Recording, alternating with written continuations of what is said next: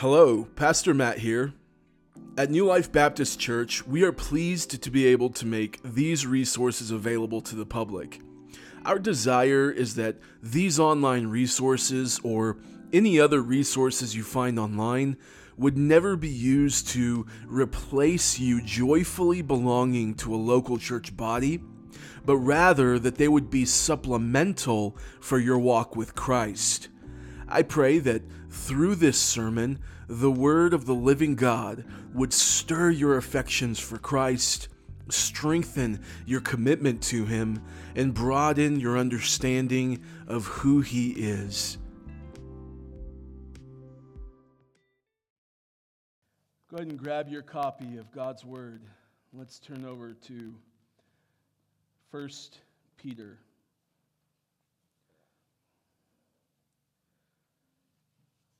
First Peter. As you know, we are beginning a new preaching series today through this letter. I just want to take a brief moment to remind you of the importance of sequential, what they call sequential expository preaching meaning that we go verse by verse through a particular book of the Bible.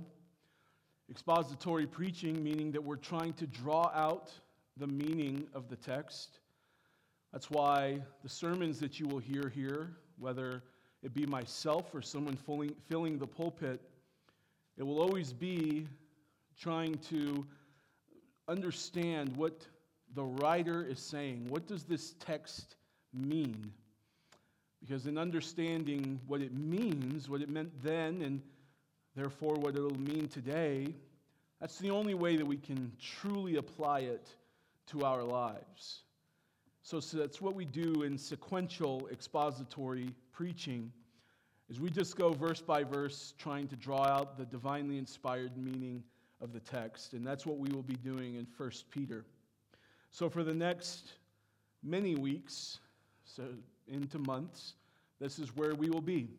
So when we sit down, you can pretty well expect, you will hear, grab your copy of God's Word and turn to 1 Peter, whatever chapter and verse we are in at that time.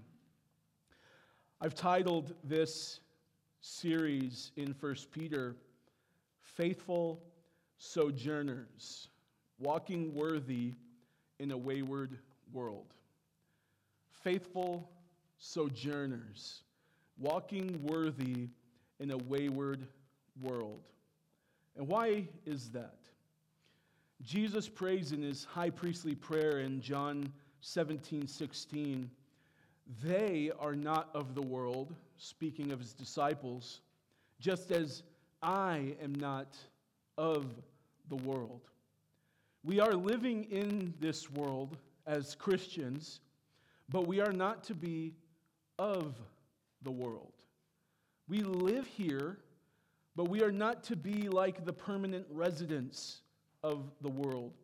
We live in the midst of a crooked generation, but we, as Christians, those who have been purchased by the precious blood of the Lamb, are to walk in a manner worthy of the Lord. We are living in a very sinful world, in a sinful body but we are to keep ourselves from sin. Not to mention that it is becoming increasingly difficult to be a true, faithful Christian. The world loves a Christian who keeps their faith to themselves. They don't really care for the Christian who is outspoken about the truth, not for the sake of argument, but so that some might be saved. Not that it's ever been easy to be a Christian. There's not a point in time in history where we can say, point to and say, this is when everyone loved Christians. Everyone loved the message of the gospel across the globe.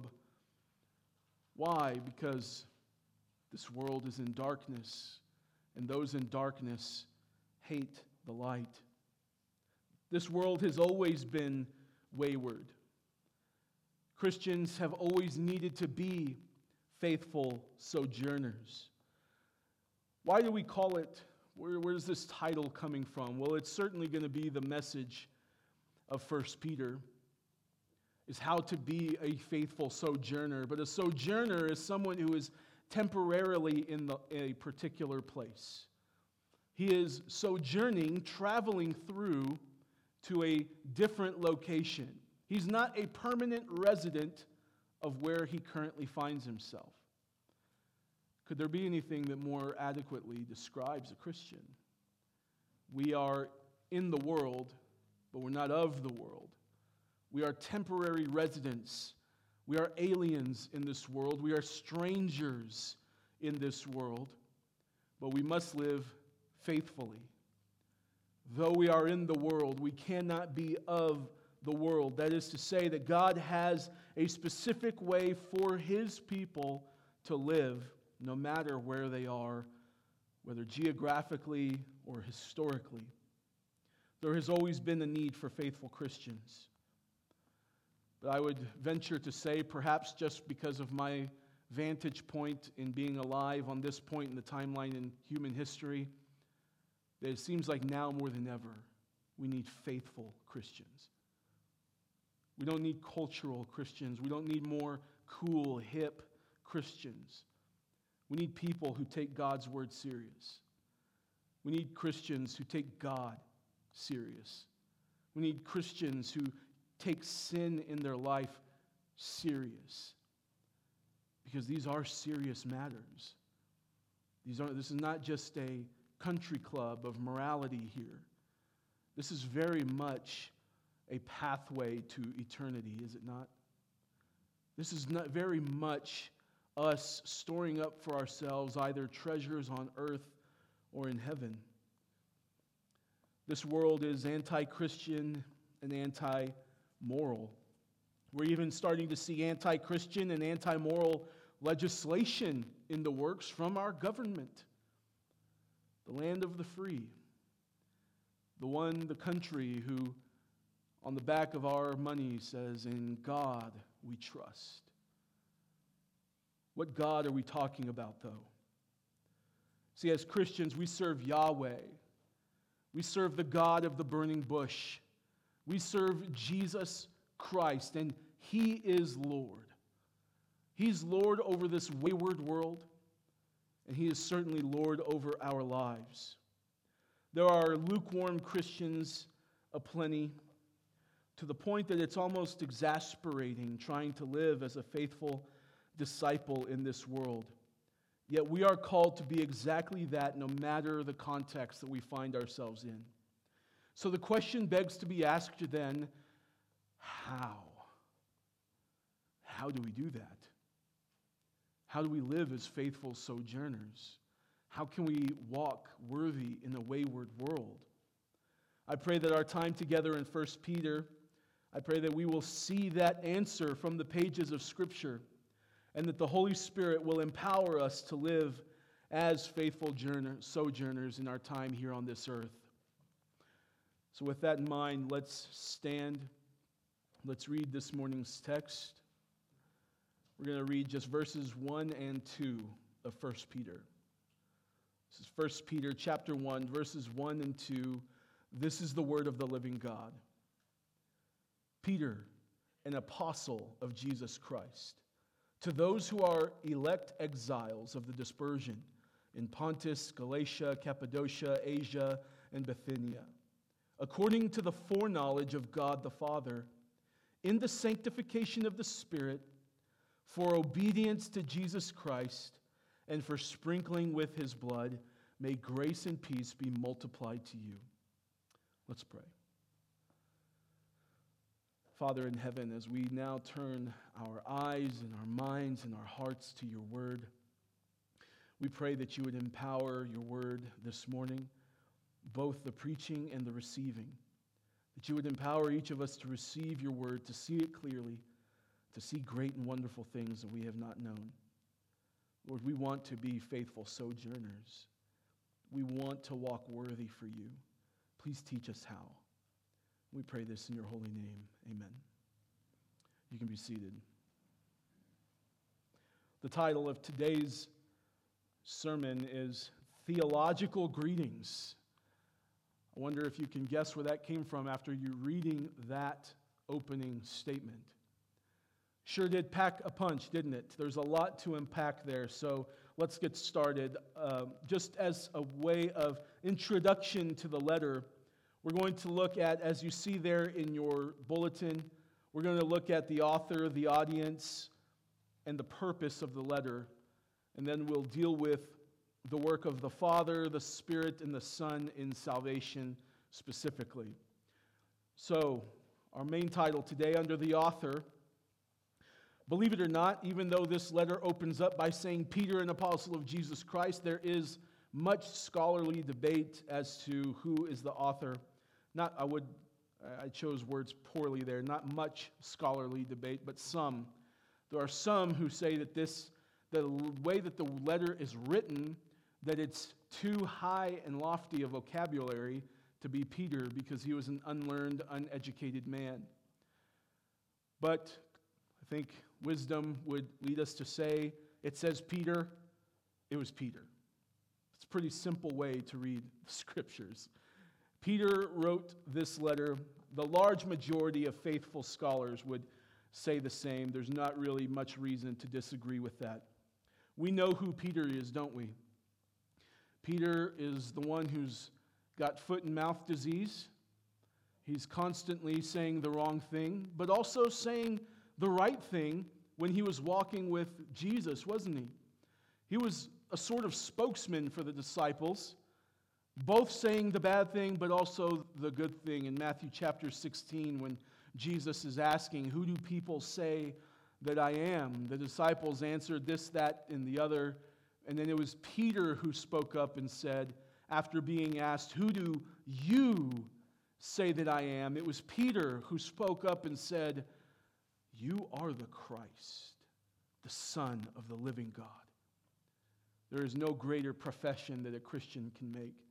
There is no greater arrival at truth that we can come to than believing that Jesus is the Christ, the Son of the living God. But it was also Peter who denied Christ three times after swearing up and down, No, Jesus, I would never, I will even die for you if I need to, Jesus, on his last night on this earth. And Jesus said, I tell you the truth, before dawn, you will deny me three times. And what happened? Exactly as Jesus had said. Peter denied the Lord three times. The same Lord that he had just confessed and professed so boldly that you are the Christ, the Son of the living God. Now, a probably teenage girl making him quake, saying, I don't know this Jesus. No, it's not me. You have the wrong man. Truly, we are frail in our humanity, aren't we? But this is Peter. But that Peter is also not really that kind of coward anymore. If you remember in Acts, on the day of Pentecost, when the Holy Spirit was poured out on the disciples, it was Peter who went out into the square and preached one of the most impactful sermons probably in human history because that day 3,000 people came to repentance. And he preached boldly. He preached repentance. He preached of the sin of the people and their need for Jesus. And they fell under conviction and were saved. This is the Peter that we are dealing with now. And that's why he introduces himself, not as Peter the coward who knows Jesus, not as Peter the one who always messes up but knows Jesus, but Peter, an apostle of Jesus Christ. Apostle simply means messenger. But in the term of in the way of considering it for the apostles of the New Testament, it is a messenger who is given the authority of the one sending the message, namely Jesus Christ. They were given the authority of Almighty God. That's why when they wrote letters, they ended up in Holy Scripture, because this is God breathed. These are the divinely inspired words of God written by the hand of an apostle. So, this is the lens that Peter gives us to understand what he's going to go on to say is that I'm an apostle. Listen to me. I'm an apostle. When I'm writing to you, it is with authority. Not just authority as in I'm your boss, this is the authority of heaven. When the scriptures speak, it is as though it is God speaking directly to us. The audience. Peter says that he is writing to the elect exiles in the dispersion. Your translation might read, To those who reside as aliens or exiles scattered throughout, or to the pilgrims in the dispersion.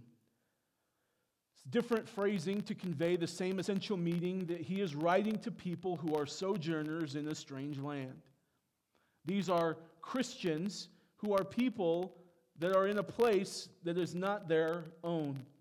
They are residing temporarily in a land that does not belong to them. Now, there's a sense in which this is Old Testament language that Jewish Christians would find familiar. After all, Peter himself was a Jew, converted to Christianity.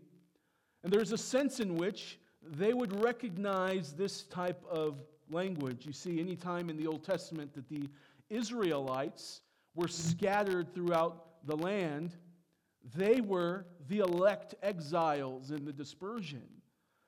Elect exiles meaning God's chosen people. Exiles, rather, meaning that they are off in a place that is not their own. That's what this dispersion means. It's a technical term that just means dispersed or scattered about. Anytime the Israelites were not in Jerusalem, but they were forced out of Jerusalem, they were exiles. So they would have recognized this type of language, but now Peter is applying it not to the Jews, but to Christians. See, it's not that they're not in the Holy Land, that they're not in Jerusalem because that's their land, but it's that this is not our home. Everywhere we are, we are elect exiles in the dispersion. He references specific places, and these are just places north and northwest of Jerusalem. But in reality, he's just writing to Christians who are not in heaven yet, because we know that that is our home. We are not of this world. Really, everywhere that we reside, whether it be in Wolfforth, Texas, Lubbock, Texas, Plainview, Massachusetts, Russia, Zimbabwe, we are always elect exiles in the dispersion until we make it home. But see, the Israelites, when they were not in Jerusalem, they would never quite belong. They had different customs, a different culture, and certainly a different God. In Nehemiah 1 8, he says, Remember the word that you commanded your servant Moses, saying, If you are unfaithful, I will scatter you among the peoples. In Jeremiah 29 11, I know you know that verse. It's the most often, probably one of the most often twisted passages in Scripture. A few verses before there, in verse 4, he says, Thus says the Lord of hosts, the God of Israel, to all the exiles whom I have sent into exile from Jerusalem to Babylon. The Israelites were in a place that was not their own. And that's the idea that Peter is bringing into this letter is that they are scattered abroad in strange places where they don't belong. As Christians, you and I are waiting the new heavens and the new earth. That is our home. We are just passing through. We are sojourners in this world, making a temporary residence here until the day where the Lord takes us home into glory. And we certainly have a different culture, different set of view, worldviews, most certainly a different God. And that brings us to our purpose. These Christians were facing persecution because they are strangers in the land and because they're Christians, and Christianity has always been reviled.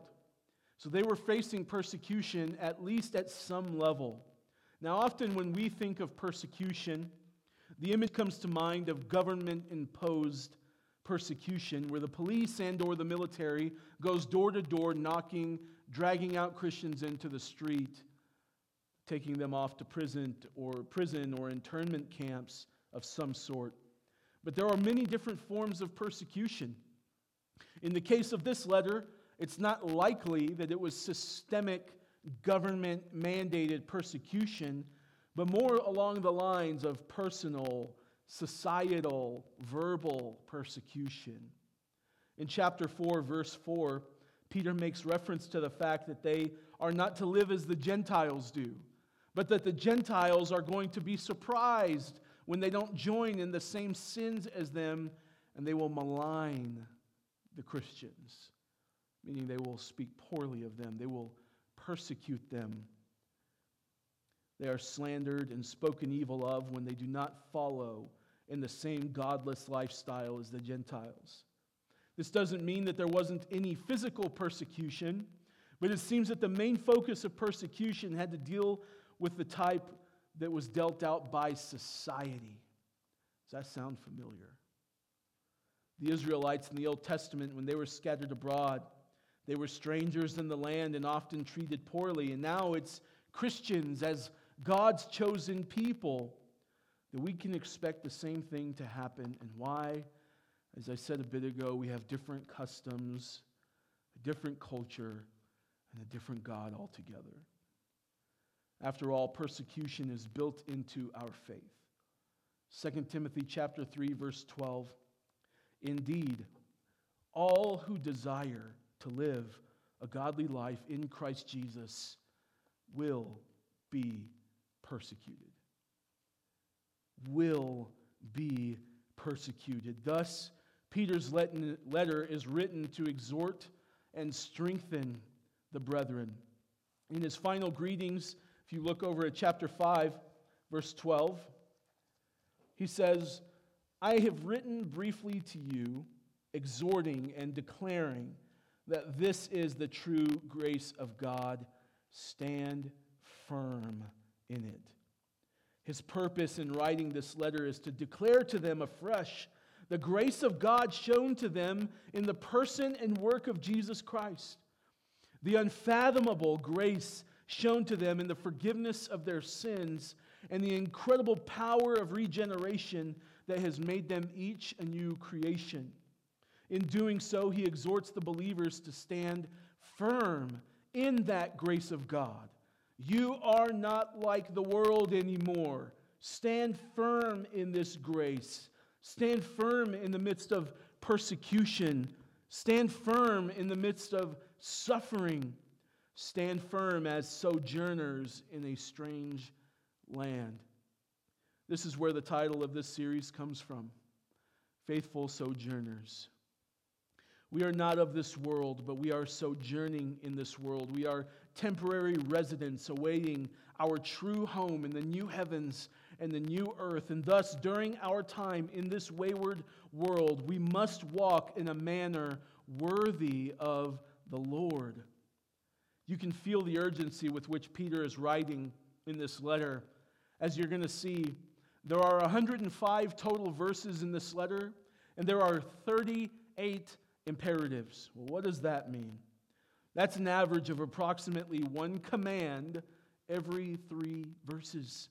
To put this into perspective, First John, that we just finished up a little bit ago, had 105 verses, but it only had 11 imperatives.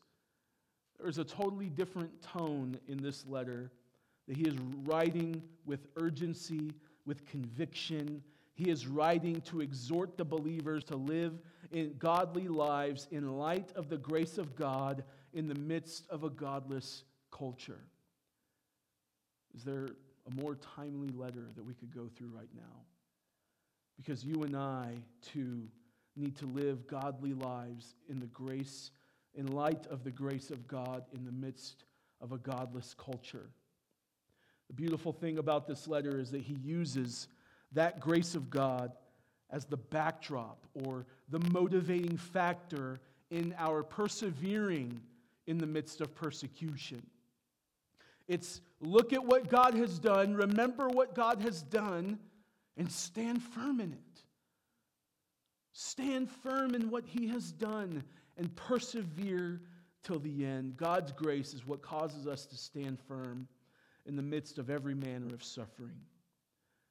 Now let's turn our attention here to verse 2. You see, it's God's grace in saving us that Peter is displaying in his incredibly theological opening statement. Imagine getting this text message Good morning, according to the Father, who the foreknowledge of God the Father and the sanctification of the Spirit, in the obedience, for the obedience to Jesus Christ and for the sprinkling with his blood. Would you like to get lunch today? Boy, this is a very well thought out greeting, isn't it? And it really sets the tone that he is going to be framing all of his commands, all of the exhortation to persevere in the work that God has done. It's not often that in the opening few words of a letter you get such a rich picture of the work of the triune God in salvation. And you'll notice as he talks about the work of salvation, there is a glaring agent missing in the process you. God did this, the Spirit did that, the Son did this. May grace and peace be multiplied to you. God the Father foreknows, the Spirit sanctifies, the Son spills his blood. Salvation is entirely a work of the triune God. So let's look here at the work of the Father. If you have something other than the ESV this morning, your translation moves the word elect or chosen to be a part of this statement that we are chosen according to the foreknowledge of God. That sentence construction makes it a lot easier for us to understand that Peter has a definite theology of the Father's foreknowledge and predestinating of those who are to be saved. We see the word elect or chosen, which is translating the word eklektos, which is used in the sense of selected by someone in preference to another or others. Selected by someone in preference to another or others. It's interesting that he would choose this sort of language in the opening greeting of this letter. What we see is he's being very specific with his audience. I'm writing to Christians. Christians are those who are God's chosen people. This, again, is an understanding of God and his nature and how he works that has its roots in the Old Testament. In Deuteronomy chapter 7, verses 6 through 8, you don't have to turn there. But he says, For you are a people holy to the Lord your God. The Lord your God has chosen you to be a people for his treasured possession out of all the peoples who are on the face of the earth. It was not because you were more in number than any other people that the Lord set his love on you and chose you, for you were the fewest of all peoples. But it is because the Lord loves you and is keeping the oath that he swore to your fathers, that the Lord has brought you out with a mighty hand and redeemed you from the house of slavery, from the hand of Pharaoh, king of Egypt. Did you catch that? God brought them out of slavery, slavery because God chose to bring them out of slavery. He chose the Israelites out of all the people on the earth he elected a group of people to be God's chosen people, a people holy to the Lord, and he did this out of love. He says, I set my love on you. What a beautiful picture of salvation this is. That you and I are in our own spiritual Egypt, our own slavery to our own depravity and God brings us out of that because he set his love on you.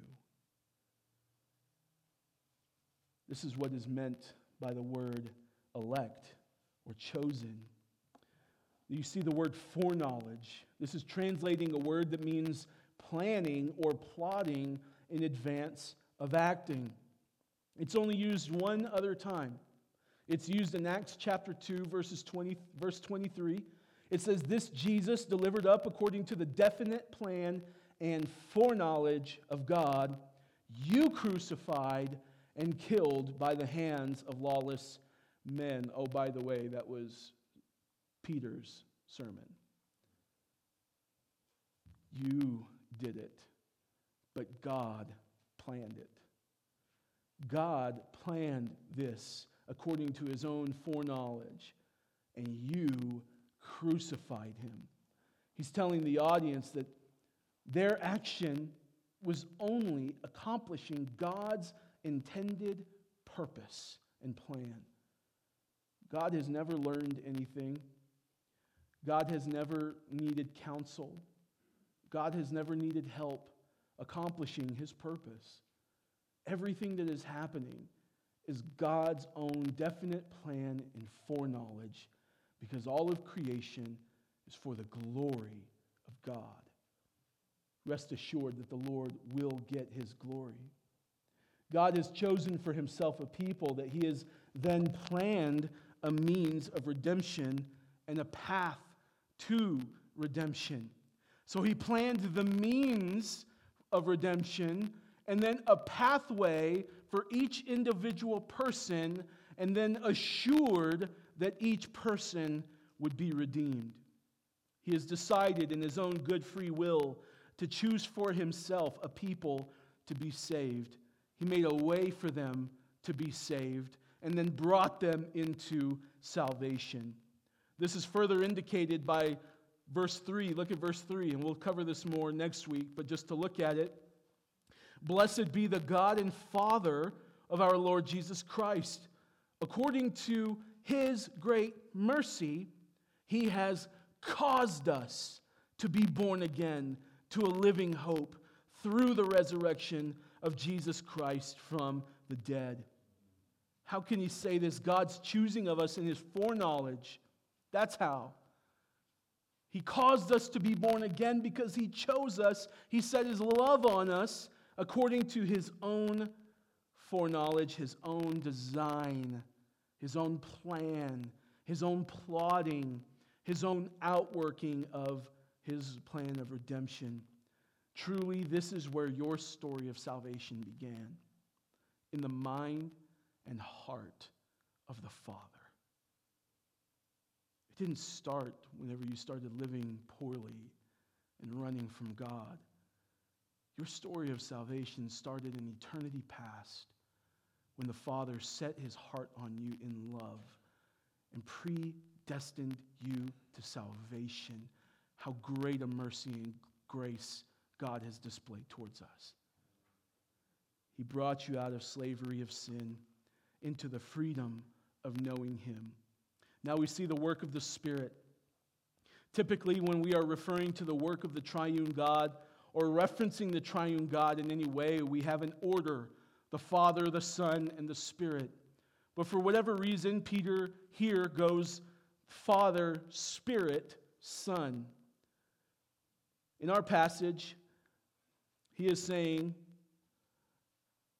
in the sanctification of the Spirit, we are chosen according to the foreknowledge of God the Father by, through, or in the sanctifying work of the Holy Spirit.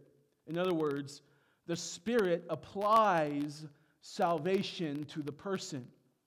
Sanctification can have multiple uses. To be sanctified can mean both set apart for God and also the process by which we are becoming more and more devoted to God, growing in holiness. This is what sanctification means it's both. You are both sanctified in the saving, in being washed clean of your sins, and you are also being sanctified. You are being made more like Jesus Christ by the work of the Spirit. We are set apart from, for the Lord to be a people holy to the Lord. You'll remember that from Deuteronomy chapter 7 that we just read a bit ago So you see, the Father is not electing and saving according to his foreknowledge people to put in some sort of heavenly trophy case, just to say that he has won. He does this that we might be a people holy and growing in holiness to the Lord, a people being purified by him for his own possession, zealous for good works. Read Titus chapter 2, it'll tell you all about it. Romans 8:29, you know this one, for those whom he foreknew, he also predestined not just to be saved, but to be conformed to the image of his son. You were predestined to be sanctified by the setting you apart to make you holy to the Lord and to make you grow in holiness as you become more and more like Jesus. Do you see this remarkable plan and work being executed by the triune God? That's why we sing songs like All Glory be to Christ. All glory be to them. All glory be to him, I mean. All glory be to our Lord for doing this way. Then we see the work of the Son. Sprinkling with his blood, as it says here, for obedience to Jesus Christ and for sprinkling with his blood. Sprinkling with his blood is another Old Testament allusion you'll remember from last week. We talked about the imagery from the sacrificial system, how on the Day of Atonement, the high priest would sprinkle the blood of the sacrifice on the mercy seat inside of the most holy place. And this was to atone for the people's sins, to cover the people's sins. Well, now in this new, better covenant, through the work of Jesus Christ, through the spilling of his blood, we are sprinkled once for all by the blood of Jesus Christ. In Exodus chapter 24, Moses sprinkles the blood of an animal on the people of Israel as a sign of the covenant. In verses 6 through 8, it says, Moses took half of the blood and put it in basins, and half of the blood he threw against the altar. Then he took of the book of the covenant and read it in the hearing of the people. And they said, All that the Lord has spoken we will do, and we will be obedient. And Moses took the blood and threw it on the people and said, Behold the blood of the covenant that the Lord has made with you, in accordance with all these words. So, this sprinkling of blood was a sign of Israel's commitment to obey the Lord and the sealing of the covenant. And this is what we have now in Jesus. Then, when we now put our faith in Jesus, we are sprinkled clean by the blood of Jesus, signifying that we are in this new covenant where we are committed to obey Jesus Christ. All of this just in the greeting. We really need to step our game up, don't we? We just say hello. In doing this, we are being obedient to Jesus Christ. And here we get a glimpse from Peter in the opening of what is to come in this letter obedience to Christ. Jesus told us in Matthew chapter 28 that all authority in heaven and on earth has been given to him. As Christians, we are his people. He has purchased us with his blood. Therefore, we must obey him on account of his authority and in light of his sacrifice. Christians are people who are both living in fear of sinning against the authority of God and also living in gratitude for his sacrifice. Look with me down at chapter, or chapter 1, verses 17 through 19. And if you call on him as Father, who judges impartially according to each one's deeds, conduct yourselves with fear throughout the time of your exile, knowing that you were ransomed from the futile ways inherited from your forefathers, not with perishable things such as silver or gold, but with the precious blood of Christ, like that of a lamb without blemish or spot. Conduct yourselves with fear, knowing that you were ransomed.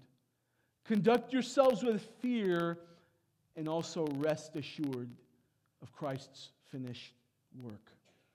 The purpose of God foreordaining our salvation is that we would be a people holy to Him and walking in obedience to Him. This is the work of the Holy Trinity in salvation. As J.I. Packer put it, the work of salvation is one in which all three act together the Father purposing redemption, the Son securing it, and the Spirit applying it. The time that we will spend in 1 Peter, I pray, will teach us, strengthen us, and exhort us to be faithful sojourners in a wayward world, living in light of the grace of God shown towards us in Christ Jesus. Here's the thing we are strangers and sojourners. Sorry. We are strangers and sojourners here on this earth never quite belonging in this wayward world. But when we cross over into glory, we will not any longer be strangers. We will be fully known. We will be welcomed home. We will no longer be persecuted, but we will be thankful that we persevered through the persecution, for we will forever, for all time, reap the benefits of both the sacrifice of Christ and our persevering in faith in Christ. Jesus said that he has gone to prepare a place for us. And it's this place that we long for, where we shall be with him forever and ever. Church, the persecution at that time will all have been worth it. The suffering will all have been worth it. Your fight against sin will all have been worth it. We will be given the crown of life that we will only turn to gladly and joyously lay at his feet. We are strange and strangers to the world that's perishing, but we are fully known by the living God. Let's stand.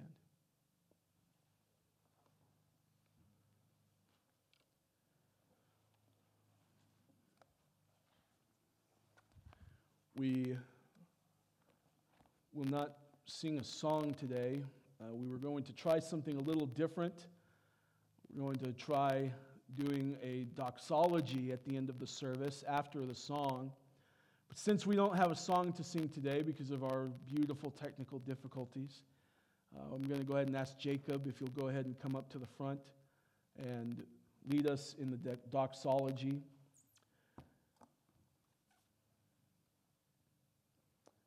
And once he gets here, we'll pray.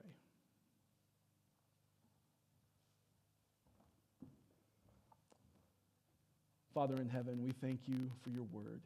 We thank you so much for your foreordaining our salvation, for the Spirit applying it to us, and for the Son purchasing it for us. I pray that you would help us to persevere in light of your grace through all that comes our way. Help us to be faithful to you and to walk in a manner worthy to you, Lord. We pray this in the name of Jesus. Amen.